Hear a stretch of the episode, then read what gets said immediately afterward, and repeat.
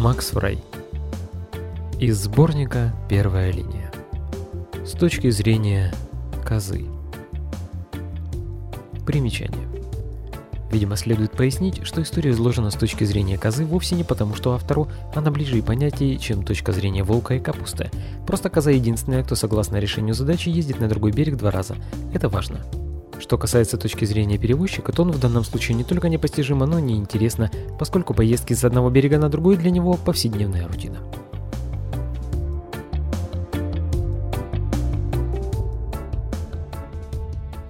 Задача. Крестьянину нужно перевести через реку волка, козу и капусту.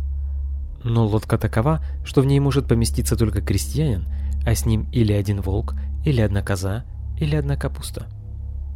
Но если оставить волка с козой, то волк съест козу. А если оставить козу с капустой, то коза, соответственно, съест капусту. Как перевести свой груз к крестьянину? Решение. Ясно, что приходится начать с козы. Крестьянин, перевезший козу, возвращается и берет капусту, которую перевозит на другой берег, где оставляет, а козу забирает и везет обратно. Здесь он оставляет ее и перевозит волка – Затем, возвратившись, он перевозит козу, и переправа оканчивается благополучно.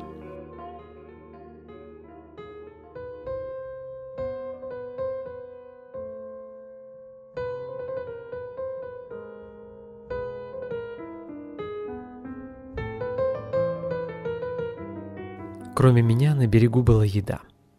Свежая, благоуханная. Был зверь, который считал меня едой. Зверь вел себя спокойно, не нападал, не грозил, только косился солнечно-желтым глазом и источал запах желания. Нежился предвкушением. Так я сама смотрю на еду. Еще на берегу был человек. Он вынуждал зверя держаться на расстоянии от меня. Мне же он мешал приблизиться к еде. Человек повел меня к воде. Я пошла с ним, но когда он попробовал загнать меня в лодку, я не захотела. Человек не стал меня бить, Просто поднял и поставил в лодку, оттолкнул веслом от берега, и кругом сделалась вода. И некуда было убежать. Человек принялся грести. Он вез меня в лодке, а еду мы с собой не взяли. В лодке не было зверя, потому я стояла спокойно. Потом я забыла про зверя. Потом я забыла про еду, которую мы не взяли.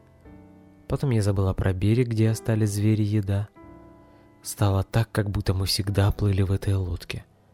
Я и человек-перевозчик. Вокруг была вода. Но я не боялась. Я забыла, что можно бояться. Однажды лодка остановилась. Человек толкнул меня и выскочил на землю. Под ногами стало твердо и спокойно. Вокруг было темно. Еды не было. Не было и зверей. Я вдруг поняла, что это другой берег и еще никогда не была на другом берегу. Я вообще не знала, что бывают какие-то берега. Этот или другой. А теперь знала. Другой берег — это место, куда попадаешь после того, как тебя везли в лодке. Другой берег — это место, куда попадаешь после того, как забыл, где был раньше. Так сказал человек. Он сел в лодку и уехал. А я не знала, куда. Я осталась на другом берегу. Я стояла и смотрела, как удаляется его лодка. Потом я забыла про лодку. Потом я забыла все. Потом ничего не было. Никогда. Всегда. Однажды человек вернулся ко мне. Он привез еду и положил ее на землю, но мне ничего не досталось. Человек погрузил меня в лодку и начал грести, и вокруг сделалась вода. Я вспомнила, что так уже было однажды раньше. Да, раньше. Давно. Всегда. Я вспомнила. Был еще один берег, не другой, а просто берег. Там росла трава.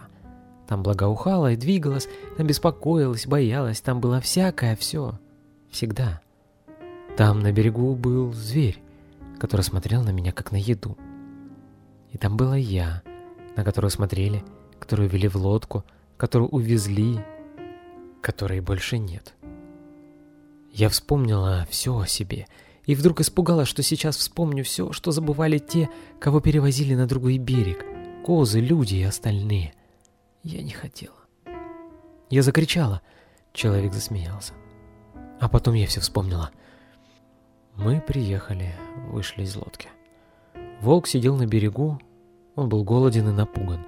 Когда мы подошли ближе, он шарахнулся от меня. Он меня не узнал. Я больше не годилась для еды. Я хотела сказать волку, что увернулась э, с другого берега, но не стала. Он бы все равно не понял. Перевозчик повел волка в лодку, а я осталась. Мне было хорошо. Здесь был свет, и была вода, и была трава, и, и ветер был, и мед, и, и дым, и дрожь, и свист, и звон, и ноздри мои сладостно трепетали. И я была тут, везде, всегда. Перевозчик вернулся за мной на рассвете.